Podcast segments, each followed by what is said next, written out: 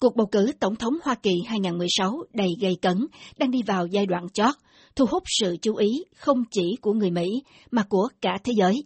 Không vì những mạnh yếu hơn thua trong cương lĩnh của ứng viên, mà vì những chỉ trích cá nhân từ hai đối thủ chính, Donald Trump và Hillary Clinton. Sau cuộc tranh luận thứ nhì của ông Trump và bà Clinton tối 9 tháng 10 vừa qua, nhiều cử tri, trong đó có các cử tri gốc Việt, đã tỏ ra quan ngại và hụt hẫng trước những kỳ vọng vốn có ở một cuộc tranh tài đỏ sức để lựa chọn người xứng đáng làm lãnh đạo cường quốc hàng đầu thế giới. Tiến sĩ chính trị học, ông Thụy Như Ngọc, chủ nhiệm tuần báo Việt Tide tại Nam California, chia sẻ. Ngọc thấy ờ, khá là thất vọng bởi vì á trong mỗi một cái cuộc bầu cử á nhất là cuộc bầu cử tổng thống. Tranh luận là lúc mà cho người dân có dịp để được nghe ứng cử viên họ thảo luận về chính sách để họ tìm hiểu thêm, nhận định thêm, phê phán. Nhưng mà vì cái cuộc bầu cử này á, đi đến cái mức độ có nhiều cái sự đả kích cá nhân, à, những cái tấn công bôi bẩn từ hai phía. Cho nên dĩ nhiên là cái lượng người quan tâm nó sẽ có thể nhiều hơn bởi vì những cái trò đấu đá thì đôi khi cũng mua vui được thiên hạ. Nhưng mà cái khó chịu là người ta có thể ờ, bị phân tâm và không chú ý vào những cái chính sách, vấn đề chính. Bởi vì những cái điều đó đôi khi phải đi tìm đọc mà không được đưa ra trên một cái phương tiện truyền thông đại chúng rộng rãi đủ để mà người dân có thể làm những cái quyết định sáng suốt ở trên lá phiếu của mình. Đối với cử tri người Mỹ gốc Việt, dù bị chi phối bởi những công kích cá nhân từ đôi bên ứng viên, nhưng xu hướng ủng hộ của họ có vẻ nghiêng về bà Clinton nhiều hơn ông Trump. Chủ nhiệm báo Việt Tide tại Little Sài Gòn, thủ đô người Việt tị nạn, tiếp lời.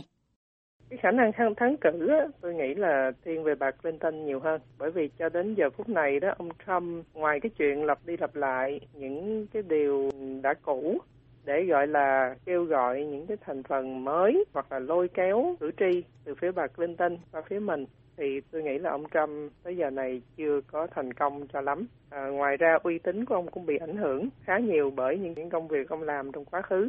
Đôi khi người ta bỏ phiếu cho người này hoặc cho người kia không chỉ dựa trên lập luận hay là chính sách mà đôi khi người ta chỉ nhìn vào khía cạnh nào đó về đạo đức của một con người đó để người ta bỏ phiếu.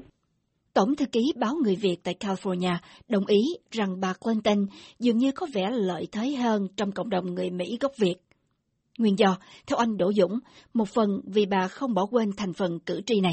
Tôi thấy bắt đầu bà cũng quảng cáo trong cộng đồng Việt Nam, trong khi Donald Trump hoàn toàn không quảng cáo gì cả. Và trong cuộc bầu cử sơ bộ, bà có đến cộng đồng Việt Nam ngay tại vùng Little Sài Gòn, tôi có đi dự đó. Còn ông Trump thì đến Costa Mesa, nó không phải là cộng đồng Việt Nam đâu. Yeah. Thì cái đó cũng có thể là cái lợi thế của bà Clinton trong cộng đồng Việt Nam. Ông Trump ngày càng thất thế, dù cả ông lẫn đối thủ Clinton đều có những nhược điểm riêng biệt.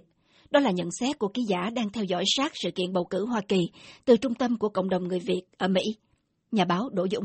Những cái chuyện mà scandal dính trong trong những ngày qua nó được người ta chú ý nhiều hơn là những scandal bên bà Clinton, mặc dù hai bên đều có. Trong những ngày qua thì ông là bị một số đảng viên cốt cán của đảng cộng hòa à, tuyên bố là không ủng hộ ông nữa ví dụ Paul Ryan à, thì không vận động chung với ông Dạ, rồi ông John McCain bảo là không thể ủng hộ ông nữa cũng như những người khác. Và ông đã phản ứng ngày hôm qua là ông nói là tôi coi như là không còn xiềng xích nữa bây giờ tôi muốn làm gì tôi làm coi như đã tuyên chiến với đảng cộng hòa. Thì với tình hình như vậy ông Trump đang khá là thất thế. Cái số người ủng hộ ông thì vẫn còn đó không thay đổi tôi nghĩ là không thay đổi. Nhưng những người cộng hòa đặc biệt những người mà uh, cử tri độc lập mà đang uh, phân vân đó, thì có lẽ là họ bỏ ông nhiều hơn vì những cái scandal liên quan đến phụ nữ. Mà phiếu phụ nữ là một cái phiếu rất quan trọng thành ra người ta đang sợ rồi đây trong ngày bầu cử đó thành phần mà độc lập đó sẽ không bỏ phiếu ông Trump. Những thành phần mà bảo thủ mà gọi là cốt cán đó họ cũng không đi bầu. Về điểm trội của ứng cử viên đảng Dân Chủ Hillary Clinton so với ứng cử viên đảng Cộng hòa Donald Trump, ký giả Đỗ Dũng cho rằng Tôi nghĩ rằng là cái ờ, sự chín chắn của một chính trị gia, mặc dù bà có thể bị nhiều người coi rằng là không có được trung thực, nhưng mà người ta đối với ông Trump thì người ta xuất hiện cái là ông có vẻ như là không có đủ cái tư cách của một người làm lãnh đạo, chẳng hạn những cái phát biểu của ông, ừ. hoặc những cái chuyện ông nói phòng xe, chuyện phụ nữ vân vân. Và mình phải nhớ cái điều như vậy là đối với người Mỹ, ấy, cử tri Mỹ đó, họ nhìn cái tư cách của người tổng thống. Anh có thể cụt chân, đuôi con mắt, bị tật, ngồi xe lăn vân vân, no problem nhưng anh phải có cái phong thái của một nhà lãnh đạo nhất lãnh đạo nước Mỹ. Yeah. Đó ông Trump bị nhiều người coi là không có, yeah. hoặc thua bạc Clinton chỗ đó. Trong khi đó, các ưu điểm của ông Trump đối với nhiều cử tri Mỹ gốc Việt không mang tính tố chất hay tài năng, mà hoàn toàn nhờ vào các yếu tố ngoại vi như nhận xét của anh Đỗ Dũng ông Trump ông ờ, lấy cái tên là Đảng Cộng Hòa thì có nhiều người á, họ vẫn thích Đảng Cộng Hòa và cho rằng Đảng Cộng Hòa là mạnh mẽ hơn và họ vẫn bị phần nào đó ảnh hưởng của quá khứ. Họ nghĩ rằng Đảng Dân Chủ đã có đóng cái vai trò làm cho Việt Nam Cộng Hòa bị thua không có đưa cho viện trợ như thời ông à, tổng thống Nixon vân vân. Những cái chuyện quá khứ 40 năm về trước 41 năm về trước vẫn còn nằm trong lòng họ. Rồi nghĩ rằng Đảng Dân Chủ là đảng đó là thân trọng hay là thiên tả vân vân. Đó là lý do làm cho họ theo ông Trump thôi chưa chắc họ thích ông Trump. Lá phiếu của cử tri Mỹ gốc Việt dựa trên những đo lường cân nhắc như thế nào? Cây viết chuyên bình luận cho nhật báo lớn nhất và lâu đời nhất của người Việt tại Mỹ cho rằng khi người Việt mình đã là họ nghĩ là ví dụ ông này lên làm tổng thống ảnh hưởng được Việt Nam như thế nào. Cái nước Việt Nam vẫn là cái nơi mà họ coi như là để ý. Họ không có để ý nhiều đến những chuyện ở đây. Cho nên đó là những người nào mà có cái, cái, cái, cái tư thế mà họ nói là mạnh bạo, can đảm, dám ăn, dám nói, dám làm mà họ thích à, những người không thích ông mà thích bà Clinton thì nghĩ rằng ô bà Clinton lên có thể tiếp tục những cái gì đang có hiện nay của nước Mỹ và tôi giờ tôi già rồi tôi đang hưởng cái tiền này tiền kia rồi các cái bảo hiểm mà tôi muốn nó không thay đổi. Đó đại khái là như thế. Thì đó là hai cái nhóm mà ủng hộ ông Trump cũng như ủng hộ bà Clinton là nó có quyền lợi dính trong đó.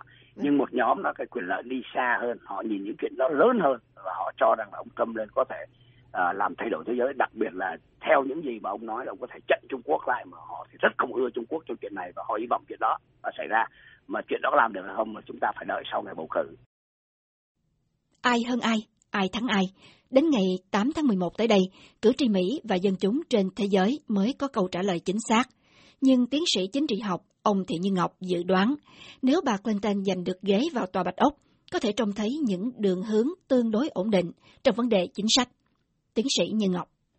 Có lẽ là chúng ta không phải um, chào đón nhiều cái sự ngạc nhiên bởi vì cái điều bà nói ra hay là những điều bà hứa hẹn thì cũng tương đối gần giống như là những chính sách của ông Obama. Đối với ông Trump á, bất cứ vấn đề gì cũng có thể xảy ra được bởi vì uh, chúng ta đã thấy Ờ, cái lối ăn nói, à, hành xử của ông. Ừ, gần đây thì thấy thêm những cái hồ sơ cá nhân, lý lịch của ông nữa Đất nước Hoa Kỳ cũng như là các đồng minh trên thế giới sẽ phải chuẩn bị tinh thần để ờ, đón bất cứ những cái hành động bất ngờ nào từ phía một cái vị tổng tư lệnh như ông Trump. Tuy nhiên cũng có ý kiến tin rằng dù nhà lãnh đạo kế tiếp là ông Trump hay bà Clinton, thì nước Mỹ cũng chẳng có thay đổi gì lớn lao vì nền tảng dân chủ trong môi trường chính trị Hoa Kỳ.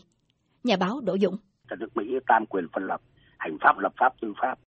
Người lãnh đạo giỏi đó có thể là ảnh hưởng mạnh hơn một chút xíu. À, ví dụ như thời ông Reagan ông đã là ảnh hưởng được nhiều thứ nhưng mà cũng khó lắm bây giờ đó là thời buổi internet rồi thời buổi mọi thứ làm cái gì nào biết. Thành thử là tranh cử đó, thì nói như thế thôi. Chứ còn tôi nghĩ lên là cũng cũng không thay đổi bao nhiêu hoặc là thay đổi sẽ rất là từ từ. Như mình biết là ông tổng thống muốn làm gì cũng phải có phải có được sự ủng hộ của hội ví dụ như ta thấy ông Obama ông ký một cái ờ, executive order uh, cho phép 5 triệu người dân bất pháp ở lại. Bị tòa bác liền đâu phải tổng thống muốn làm gì làm đâu. Tôi tin rằng cái nền chính trị cái nền dân chủ của Mỹ vẫn là cái quan trọng nhất. Cái người tổng thống đó sẽ đại diện cho toàn dân Mỹ cho nên cũng sẽ không có thay đổi bao nhiêu. Bởi vì cũng muốn thay đổi cũng khó lắm. Bởi vì bây giờ chẳng hạn thay đổi chính sách một nước lớn ví dụ với Trung Quốc thì ông Trump hay bà Clinton này đều phải hỏi các cố vấn và phải nghiên cứu kỹ lưỡng để làm chứ không phải là làm những điều mà mình hứa lúc mình bầu cử. Mình bầu cử mình hứa sao cũng được. Nhưng khi lên làm không có dễ đâu. Thành ra tôi nghĩ rằng cũng không có thay đổi bao nhiêu thưa chị. Chưa đầy một tháng nữa chính thức đến ngày bầu cử. Đa số các cuộc thăm dò ý kiến công chúng cho thấy cựu đệ nhất phu nhân Clinton đang dẫn trước tỷ phú Donald Trump.